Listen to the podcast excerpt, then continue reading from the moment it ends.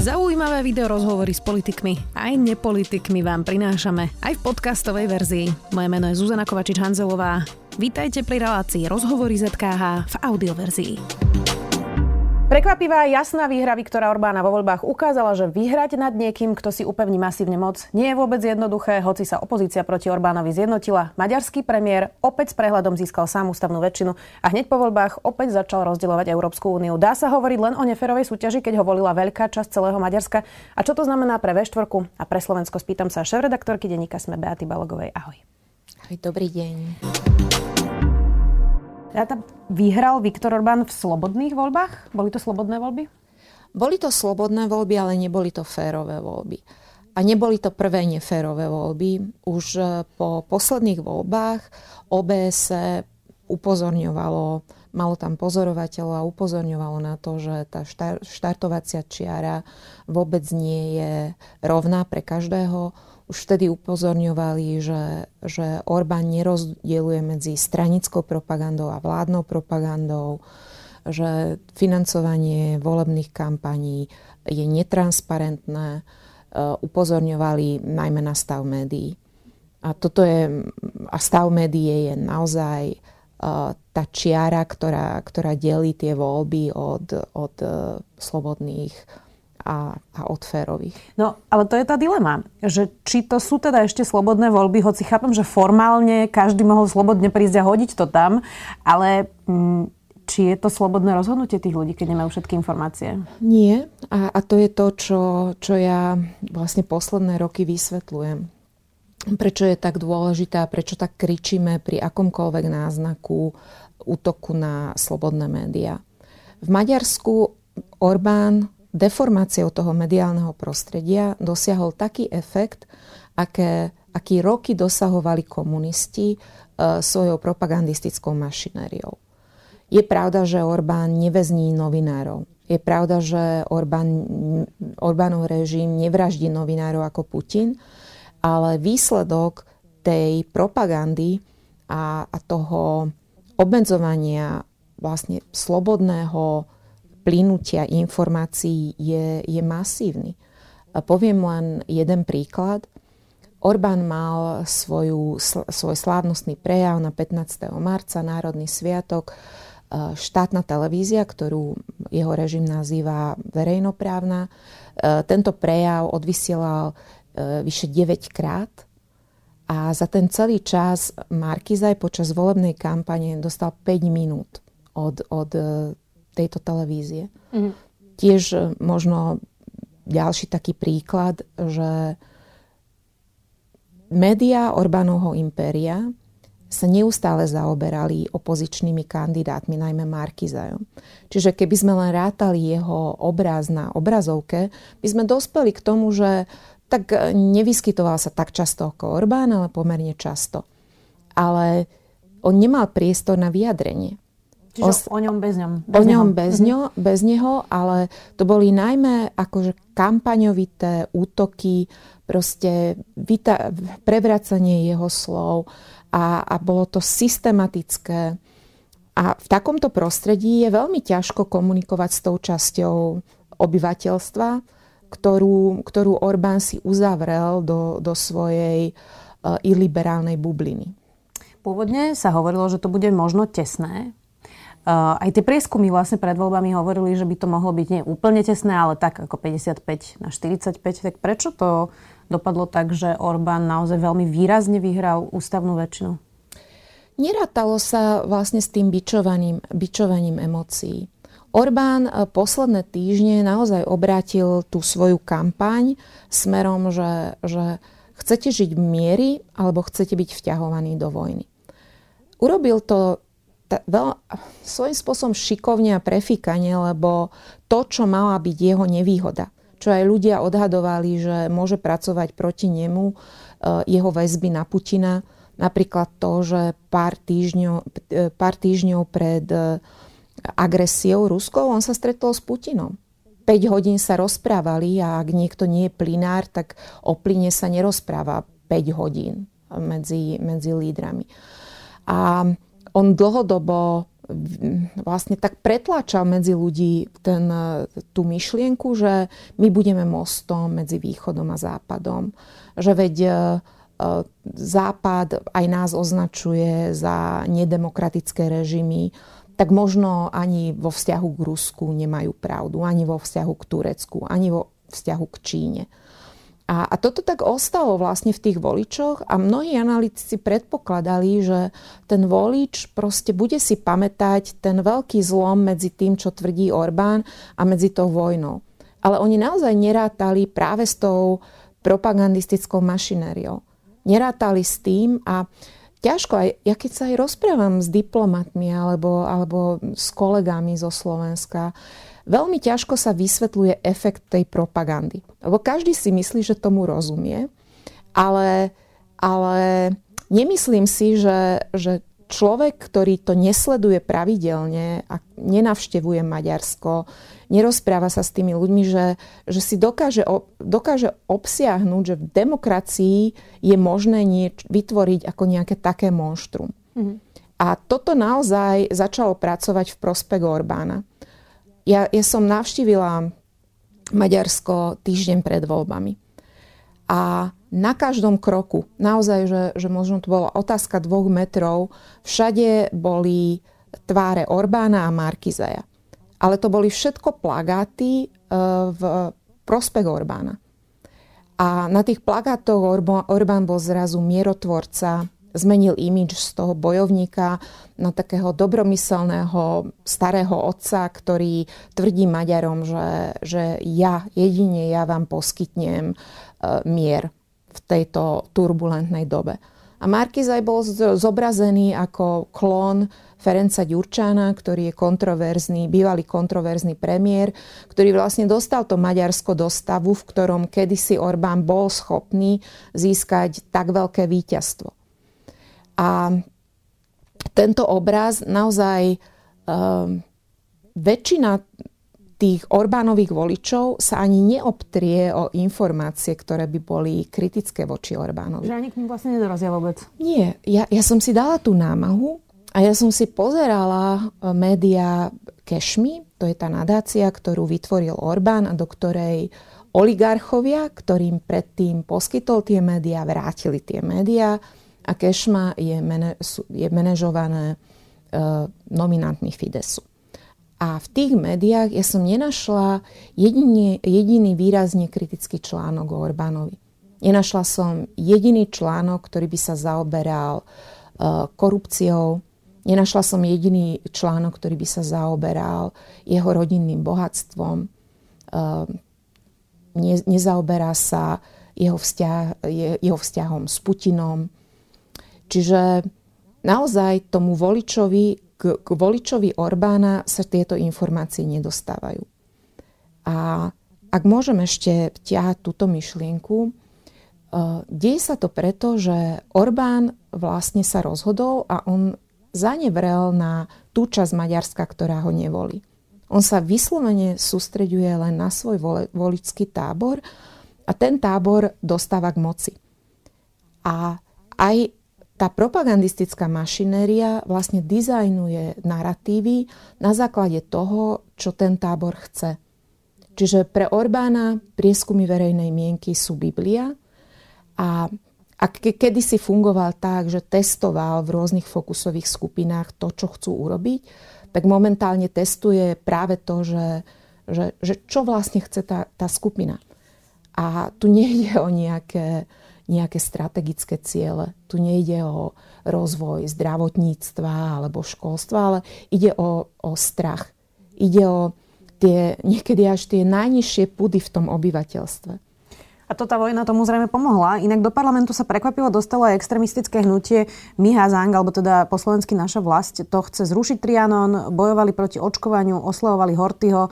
Predsedu tohto hnutia dokonca v 2006 vyhostili zo Slovenska tak aj im pomohla tá, ten strach a vojna? Alebo čo to hovorí o nejakých náladách v Maďarsku, že až takíto extrémisti sa tiež dostali do parlamentu? Presne tak. Akože Orbánova kampaň pomáha práve týmto ultraextremistickým stranám. Im pomohlo aj to, že Jobbik strana, ktorá kedysi bola extrémistická a jasné, že stále musí mať členov, ktorí uh, veria na, na tieto extrémistické myšlienky, tak ona sa spojila s opozíciou. A prirodzene táto strana roky už zjemňovala svoje postoje, neviem, či sa autenticky menila, ako to neviem posúdiť, ale menila sa. A tým pádom tí voliči, ktorí e, boli radikálni, tak alebo ich zhltol Fides, čo je paradox, že, že sa pridali k Fidesu, lebo Fides má samozrejme aj, aj to, to ultraradikálne krídlo, alebo sa, alebo sa stali voličmi práve tejto fašistickej strany. A to, že tá strana naozaj získala toľko hlasov, koľko získala, ukazuje, že, že e, možno spojenie Jobiku s tou opozíciou, e, s, to, s, to, s tým blokom demokratických strán asi nefungovalo. Ale to je tiež Môže to byť faktorom, ale nemyslím si, že toto rozhodlo voľby.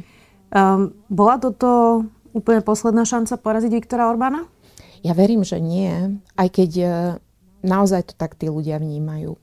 Ja, ja som sa snažila uh, rozprávať sa s, s niektorými známymi, o ktorých viem, že naozaj sú kriticky voči Orbánovi a oni sa momentálne nejak zotavujú z tej myšlienky, že, že čo ďalej. Lebo tá opozícia naozaj ako keby skúsila všetko. Tie strany kandidovali samotné, tie strany sa, sa, sa už aj názorovo spájali a teraz urobili veľké spojenie. Ja som čítala e, taký status na Facebooku jedného analytika médií a on napísal, že má pocit, že ako keby chodil medzi ľuďmi, ktorých nepozná. Že má pocit, že, že je cudzinec vo svojej vlastnej krajine a že používa slova, ktoré sú síce znejú síce maďarsky, ale neznám, nevie sa s, s tými slovami dohovoriť, lebo polovica národa hovorí iným jazykom. A, a desí ho, že, že tento jazyk, ktorý vlastne uh, Orbán začal prepisovať, že, že sa šíri aj v okruhu jeho známych. A to je možno taká metafora na to, že ako sa tí ľudia môžu dnes cítiť. Ale podľa mňa tu nejde o nejaké stranické boje, lebo tu, tu nejde len o Fides ako stranu, ale naozaj tu ide o niečo, čo presahuje ten Fides.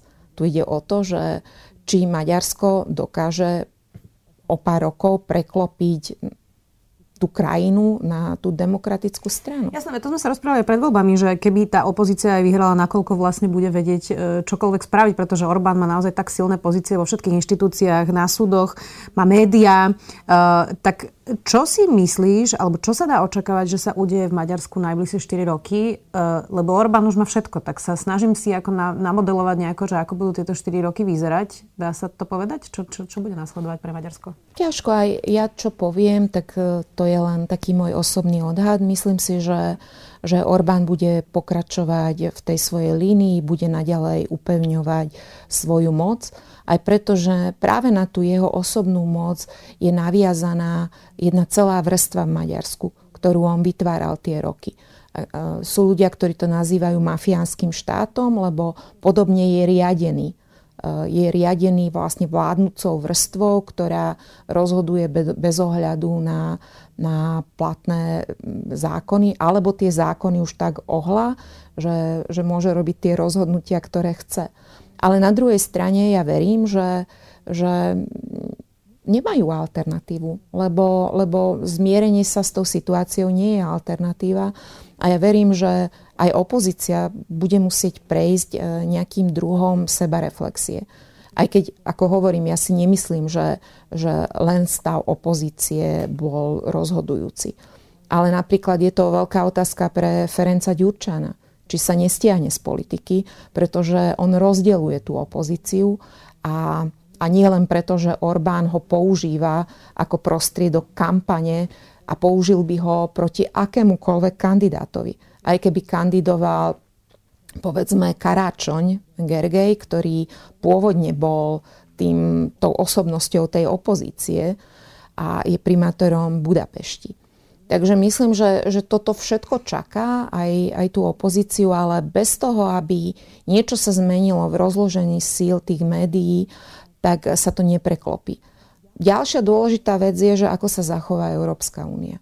Ako myslím si, že, že tu už neexistuje protiargument, že prečo by Európska únia nemala zakročiť voči Maďarsku eh, v tých procedúrach, ktoré, ktoré spustila. Lebo to, že Orbán môže takýmto spôsobom ohýbať demokratické pravidlá v Európe, je nebezpečné už aj pre nás. Lebo on naozaj dáva uh, inšpiráciu a precedens, že toto vám prejde v Európe. Je to v podstate taký návod pre uh, lídrov. Inak poďme teraz k tej Európskej únii. Dovolie e, bol Orbán aj s Putinom vlastne tak trochu opatrný, hoci tam cestoval, presne ako si hovorila a koketovalo s tým. Ale v podstate uh, sankcie aj tie opatrenia boli doteraz v Európskej únii jednotné. Od volieb to vyzerá na trochu iný kurz. Orbán už vyhlásil, že platiť bude Rusom za plyn v rubloch, telefonoval s Putinom, myslím, že včera navrhuje mu mierové rokovania v Budapešti, ale zároveň potom víťazstve hovorilo, že porazil aj ukrajinského prezidenta Zelenského. Tak to vyzerá, že rozbije ešte aj Európsku úniu a že tá jednota presne, ktorá doteraz bola a ktorá vlastne prekvapila aj Putina, zrazu je preč? Zrazu je pásek kvôli Orbánovi? Nemyslím si, že je. A ja si myslím, že toto je ten čas, keď Európska únia naozaj sa má postaviť za svoje hodnoty. Pretože doteraz to boli kalkulácie, že nemôžeme trestať maďarský národ kvôli lídrovi. Že, že nie je rozumné, lebo potrebujeme Orbána naozaj pre pre celistvosť Európskej únie. Ale to je zrejme aj na základe jeho retoriky a na základe to, čo, toho, čo hovorí, že on vlastne nie je už súčasťou Európskej únie. On vlastne chce prinútiť úniu, aby ho prijali ako most medzi východom a západom. Aby prijali, že on má právo na vlastnú verziu demokracie, ktorá už vlastne podľa európskych pravidel nie je demokraciou. On chce prinútiť Úniu, aby videla výhody v tom, že veď on je blízko aj k Putinovi, aj k Erdoganovi, aj k Číňanom a že prečo Európa nevyužije jeho ako, ako spojku. Ale, ale Európa, Európska únia nemôže fungovať na takýchto princípoch takmer mafiánskych, že dobre, tak prižmúrime oko, lebo, lebo nám to prinesie nejaké výhody. Aj tá situácia s Ruskom ukazuje presne to, že tie výhody sa vraz vrátia ako masi- formou masívnej hrozby. Lebo, lebo tak si to nezinterpretujú tí, tí autokrati zinterpretujú si to ako slabosť vlastne toho celku chrániť vlastné hodnoty. Inak je tu aj možnosť, že Putin by sa rozhodol vlastne rozdeliť Ukrajinu na nejaké časti alebo, alebo teda e, zobrať si práve ten východ Ukrajiny a potom nechať vlastne ten západ ako keby uh, na pospas. Uh, je jedna z verzií, že Orbán by si mohol nárokovať za karpatskú časť, kde žije asi 130 tisíc etnických Maďarov. Za takýchto okolností by to nebolo na vyhadzov z Európskej únie? Ja som počula ako veľa, veľa špekulácií o, o tejto línii. A áno, aj, aj bývalý minister, polský minister zahraničných vecí Sikorsky vlastne sa pohrával s tou myšlienkou, že Orbán môže mať dohodu e, s Putinom o zakarpatskej Ukrajine. Ja osobne si nemyslím, že, že nastane tá situácia, že Orbán si bude môcť čokoľvek nárokovať. Ale pravda je taká, že už teraz e, vlastne jeho impérium propagandistické začína pracovať s tými informáciami, že, že zakarpatskí Maďari sú ohrození, veľmi podobne ako, ako to robil Putin. A samozrejme môžeme diskutovať o tom, že, že čo mohol kedysi Zelenský urobiť e, pre menšiny, ale to je iná diskusia. To, to nie je diskusia o tom, že, že teraz akože za, za niektoré veci sa má trestať Zelenský inváziou alebo odkrojením území. Orbán je jediný politik v Európe, ktorý, no neviem, či je úplne jediný, ale jediný z tých e, výraznejších, ktorý hovorí o zmene hraníc a hovorí o tom, že, že nič nemôžeme vylúčovať.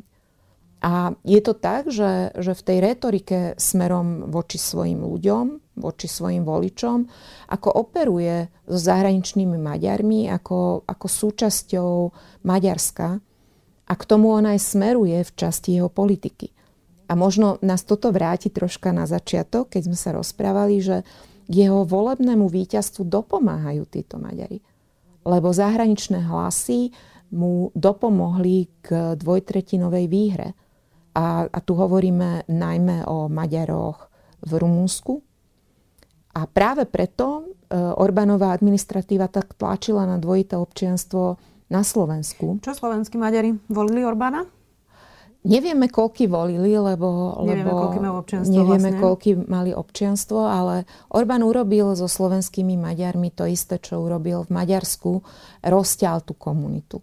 Čiže naozaj tá priepas medzi Maďarmi, ktorí veria Orbánovi, podporujú Orbána a medzi tými, ktorí sú kritickí voči tomu, čo Orbán robí v Maďarsku za posledné desaťročie, naozaj narastol.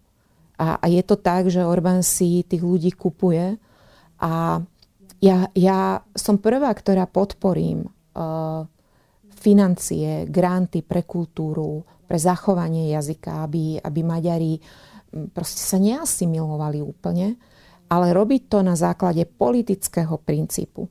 Že, že netransparentne rozdám peniaze tým skupinám, o ktorých viem, že ma politicky podporujú a ostatné skupiny označujem za nepriateľov, tak to, to nie, je, nie je štandardná podpora. To je, to je podplácanie, podľa, podľa môjho názoru. Čo to znamená pre V4? Ja som videla také memečko asi pred dvoma dňami, ako kráčajú na miesto štyroch členov Beatles po, po Abbey Road, po tom, po tom prechode prechodcov vlastne traja lídry V4 a Orbán opačným smerom. Um, tak je toto výstižné? Čo sa stane s V4, toto memečko? Myslím, že, že V4 tak na chvíľu uspia, uh, lebo nie je zámer, ani, ani nevidím nejaký rozumný dôvod, prečo by sa teraz e, Slovensko, Polsko a, a Česká republika mali tváriť, že budeme rozvíjať spoluprácu v niektorých oblastiach, keď vlastne sú názory, ktoré má Viktor Orbán na, na elementárne veci demokracie tak odlišné od tých, ktoré prezentuje momentálne slovenská alebo česká vláda. Dokonca aj polská, lebo, lebo ich prinútila tá, tá nová situácia, aby urobili ten posun. Tak formálne na čo?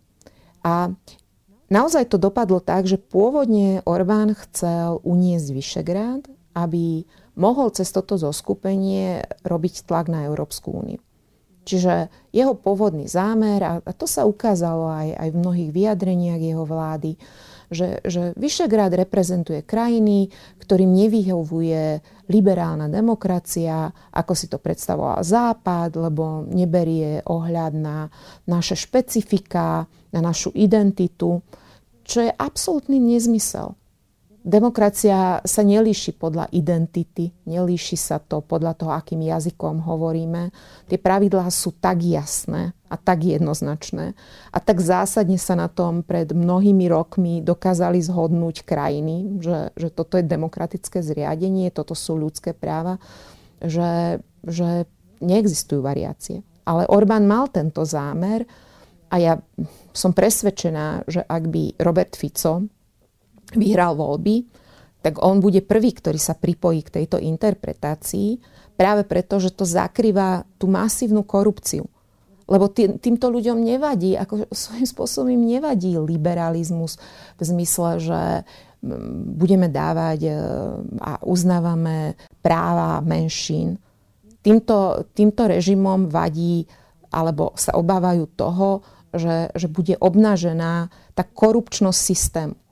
A, a veľmi často, keď prebiehajú tieto de- diskusie, tak e, ako keby sa zapo- zabúda na to slovo korupcia.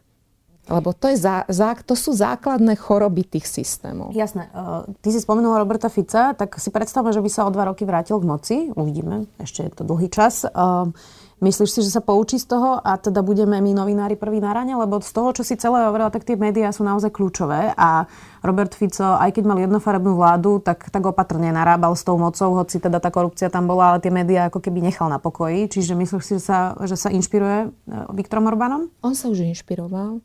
Myslím, že posledné dva roky, ak sledujeme jeho vyjadrenia, tak uh, to nie je len to priamočiare preberanie argumentu Šorošom, ale naozaj on, on proste začal celoplošne útočiť na médiá, pochopil, že, že spochybňovanie médií v, v niektorých voličských skupinách oslabuje aj tú kritiku, ktorá mierí na korupčné správanie alebo na, na niektoré politické rozhodnutia.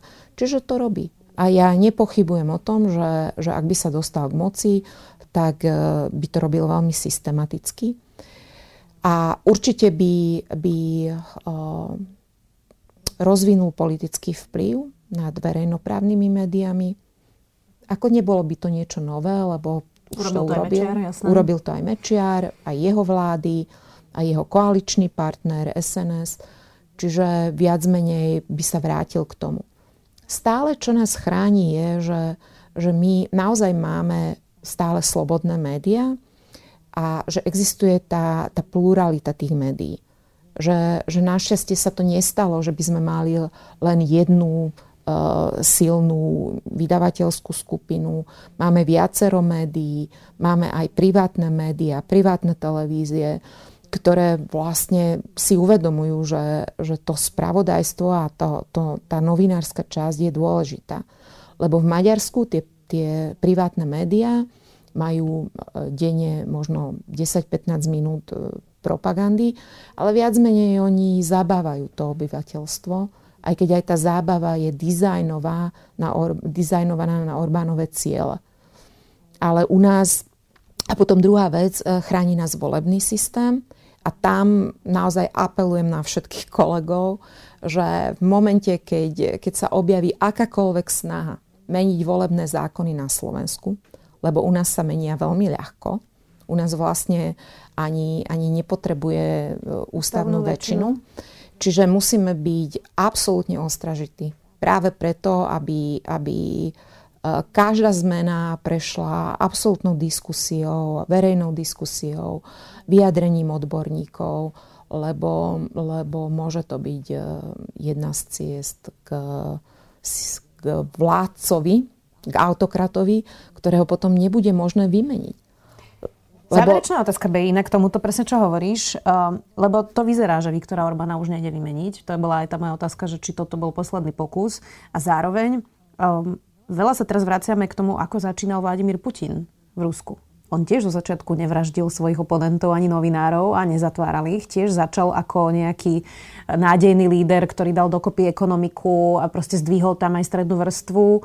Uh, tak môže byť tá cesta Viktora Orbána presne taká ako Vladimíra Putina? Je. On, on nedorazil tam, kde Putin, a, ale to je... Oni, tí autokrati, autokrati nevymysleli niečo strašne originálne. Oni vymysleli to, ako pracovať s tými najnižšími voličskými pudmi. A, a Orbán s tým pracuje aj, aj na základe pomoci Eh, konzultantskej skupiny Finkelstein, ktorá vlastne kedysi pomáhala niektorým republikánom v Amerike, ale oni vymysleli pre neho kampaň so Šorošom. To nie je tak, že Orbán na svojej životnej púti dospel k poznaniu, že George Soros je proste nepriateľ jeho národa. A aby som sa vrátila k Putinovi, a Putin veľa vecí robil skryto, ale Putin urobil to, že úplne od začiatku svojej vlády on tvrdo išiel po novinároch. Že naozaj za, odkedy Putin vládne, zavraždilo v Rusku viac ako 20 novinárov. A, a to, to neboli také skryté vraždy. Skôr ostentatívne. Ostentatívne mm-hmm. a, a, a viac menej e, opäť e, zahraničie to zaznamenalo, pri, keď zabili Annu Politkovskú, tak sme kričali, lebo tak ona bola pomerne známa, ale o, o väčšine vražd e, sa, sa ľudia ani nedozvedeli. A Orbán už nepotrebuje, Orbán vlastne nepotrebuje likvidovať fyzicky novinárov. Čiže má to vymyslené ešte lepšie ako Putin? Má, aj keď e, nerada by som používala že slovo lepšie, efektívne. Ten, ten systém propagandy je efektívny a, je, a naozaj funguje tak, že, že sú časti Maďarska, kde žiadna iná správa, než, než správa tá, ktorú predpripravila Orbánova mašinéria, sa nedostane. Tak boli iniciatívy. Napríklad e, pár bývalých disidentov dali dokopy hnutie ňom taštejš, tlač aj ty a tlačili také, také samizdaty, kde prinášali kritické správy a, o Orbánovi a rozdávali to.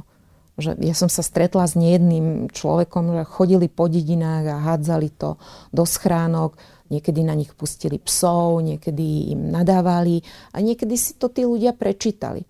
Ale týmto poraziť e, Orbánovú, e, Orbánovo impérium, ktoré siaha aj do zahraničia. My tu máme na Slovensku médiá, ktoré doslovne kopírujú práve tie odkazy, ktoré sú centrálne vyrábané. To je, to je centralizovaný systém, kde žiadne médium by sa neodvážilo vydať nič kritické o Orbánovi, pokiaľ to centrálne niekto nepovie, že no je OK povedať, ja neviem, že, že mal nevhodný oblek. Tak bez nového média to teda nejde? Musí niekto založiť médium a proste do toho investovať peniaze? Nemyslím si, že treba založiť nové médium. Myslím si, že, že treba oveľa intenzívnejšie premyšľať nad tým, že ako, ako je možné pomôcť tým existujúcim médiám, tak, aby sme ich nekorumpovali, tak, aby tie financie boli pre nich transparentné a tak, aby, aby dokázali prežiť.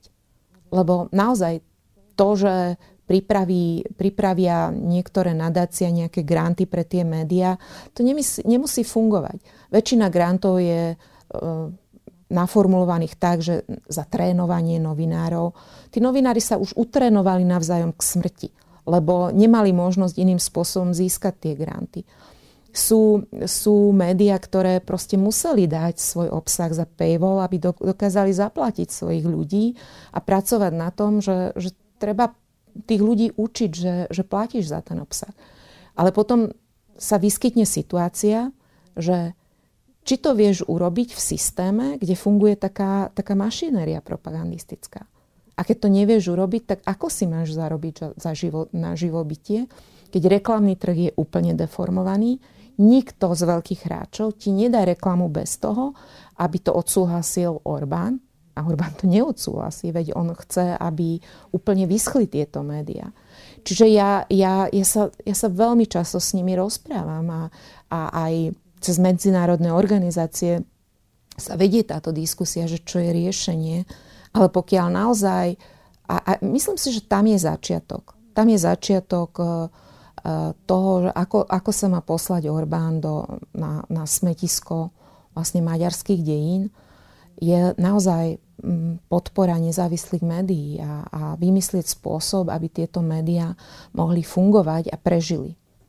Ďakujem veľmi pekne. Uvidíme, ako to bude pokračovať. Dúfam, že príde že na budúce, keď budeme sledovať, čo sa teda v Maďarsku deje. Šéf-redaktorka denníka Sme, Beata Balogová. Ďakujem. Počúvali ste podcastovú verziu relácie Rozhovory ZKH. Už tradične nás nájdete na streamovacích službách, vo vašich domácich asistentoch, na Sme.sk, v sekcii Sme video a samozrejme aj na našom YouTube kanáli Denníka Sme. Ďakujeme. Žijeme vo svete informačných tokov, ktoré sa nezastavujú. Zovšadiaľ a neustále v každú minútu a z každého kúta sa dozvedáme nové veci. Ak vás tento informačný pretlak trápi, denník Sme má riešenie. V podcaste Dobré ráno vám v každý pracovný deň prinášam ja, Nikola Šuliková Bajánová, spolu s kolegami a kolegyňami to najpodstatnejšie z najdôležitejších udalostí z domova a zo sveta. Tešíme sa na vás v každý pracovný deň v podcaste Dobré ráno vo všetkých podcastových aplikáciách.